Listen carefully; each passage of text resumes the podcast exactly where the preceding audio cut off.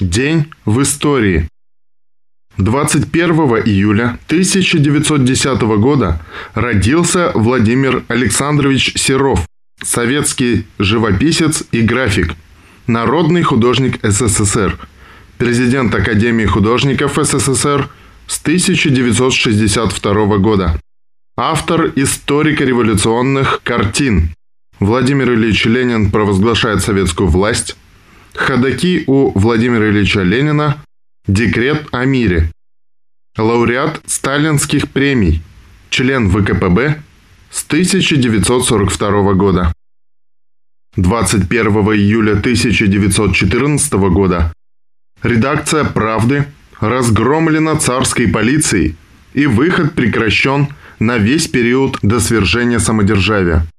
Историческую роль «Правды» 1912-1914 годов в революционной борьбе большевистской партии и рабочего класса России определил товарищ Сталин в кратком курсе истории Всесоюзной коммунистической партии большевиков. Большевиков тогда называли «правдистами». С правдой росло целое поколение революционного пролетариата, которое провело потом Великую Октябрьскую социалистическую революцию. За правдой стояли десятки и сотни тысяч рабочих.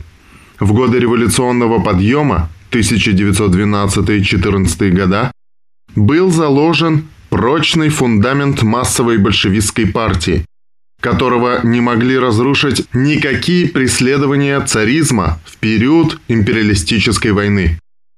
Правда 1912 года это закладка фундамента для победы большевизма в 1917 году.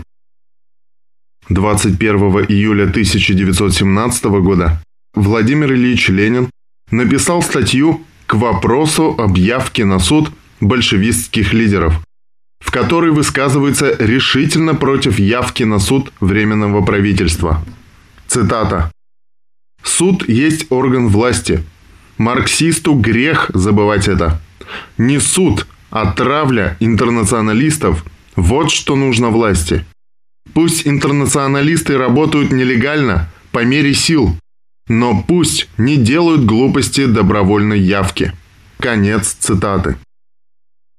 21 июля 1918 года советские части подавили белогвардейско-эсеровский мятеж в Ярославле.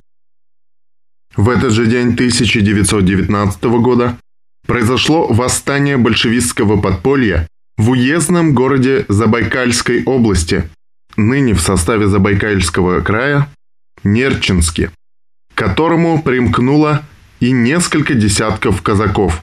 После того, как к силам атамана Семенова присоединились японцы, повстанцам удалось отступить из города к партизанам. В ответ на восстание Семенов распорядился призвать братьев или отцов казаков, перешедших к красным, а самих перебежчиков при взятии в плен расстреливать без суда. 21 июля 1921 года в ЦИК утвердил статус общественного Всероссийского комитета помощи голодающим. В декрете в ЦИК о Всероссийском комитете помощи голодающим говорилось, цитата, После семи лет непрерывной борьбы, внешней и внутренней, подточившей основы хозяйственной жизни страны, республику постигло тягчающее стихийное бедствие, неурожай, охвативший ряд наиболее хлеборобных губерний. Населению, постигнутого неурожаем района, грозит голод со всеми его ужасающими последствиями. Справиться с этим новым бедствием может лишь объединенная, согласованная и напряженнейшая работа всех сил народа. Конец цитаты. В этот же день 1925 года СССР присоединился к Международной метрической конвенции. Метрическая система мер была допущена к применению в России в необязательном порядке по закону от 14 июня 1899 года. Применением метрической системы мер в РСФСР стало обязательным по декрету СНК РСФСР от 14 сентября 1918 года, а в СССР Постановление СНК СССР от 21 июля 1925 года. 21 июля 1929 года вступил в строй Ростовский завод сельскохозяйственного машиностроения «Ростсельмаш».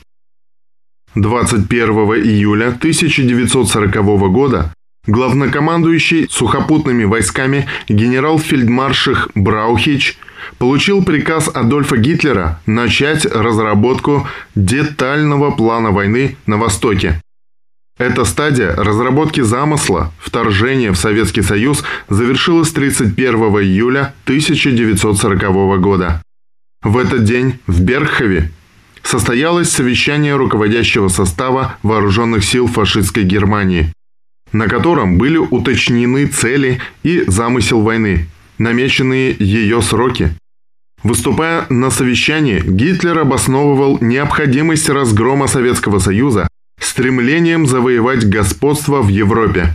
В соответствии с этим, заявил он, Россия должна быть ликвидирована.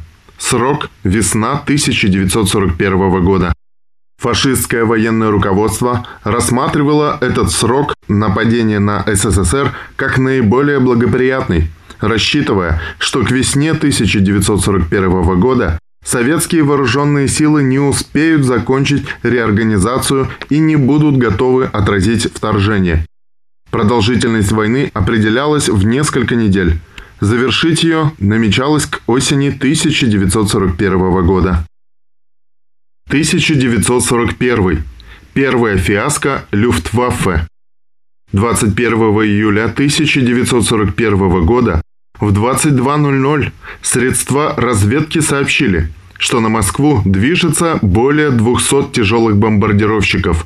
При последующем подсчете их оказалось 222. В 22.07 в Москве была объявлена воздушная тревога. В городе завыли сирены. Первый налет на Москву был успешно отражен. К Москве прорвались лишь несколько самолетов, которые успели сбросить бомбы на город. В результате налета 130 человек были убиты, 241 тяжело ранены, разрушено 37 зданий. Несколько бомб упало на территорию Кремля, но они не причинили существенных повреждений. Потери авиации Люфтваффе составили 22 самолета, Выслушав доклады Журавлева, Климова, Сталин сказал, «Ну что же, хорошо, 20 самолетов – это 10% от числа участвующих в налете. Для ночного времени это нормально. Нужно иметь в виду, что еще значительная часть немецких бомбардировщиков получила серьезные повреждения. Мне сейчас звонил маршал Тимошенко. Сказал, что наблюдал за самолетами противника, идущими от Москвы. Некоторые из них горели и падали за линией фронта. В этот же день 1942 года звание Героя Советского Союза посмертно было присвоено панфиловцу Василию Григорьевичу Клочкову. Его легендарные слова перед последним боем «Велика Россия, а отступать некуда, позади Москва» сегодня обрели особую актуальность. Поэтому для наших врагов подвиг панфиловцев так ненавистен. Герои-панфиловцы остановили прорывавшиеся к Волоколамскому шоссе 50 фашистских танков. Вооруженные гранатами, бутылками с зажигательной смесью и противотанковыми ружьями, панфиловцы подбили сначала 14 танков, затем еще 18. Тяжело раненый политрук со связкой гранат бросился под танк и взорвал его вместе с собой. Звание героя присвоено посмертно 21 июля 1942 года. О словах, произнесенных Клочковым «Великая Россия, а отступать некуда, позади Москва» и о подвиге воинов Панфиловской дивизии страна узнала 28 ноября 1941 года из статьи в «Красной звезде».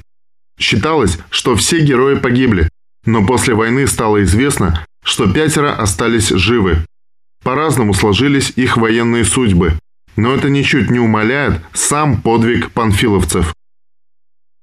21 июля 2015 года на 70-м году жизни умер Виктор Николаевич Земсков, один из немногих российских историков, чьи исследования истории СССР можно назвать научными.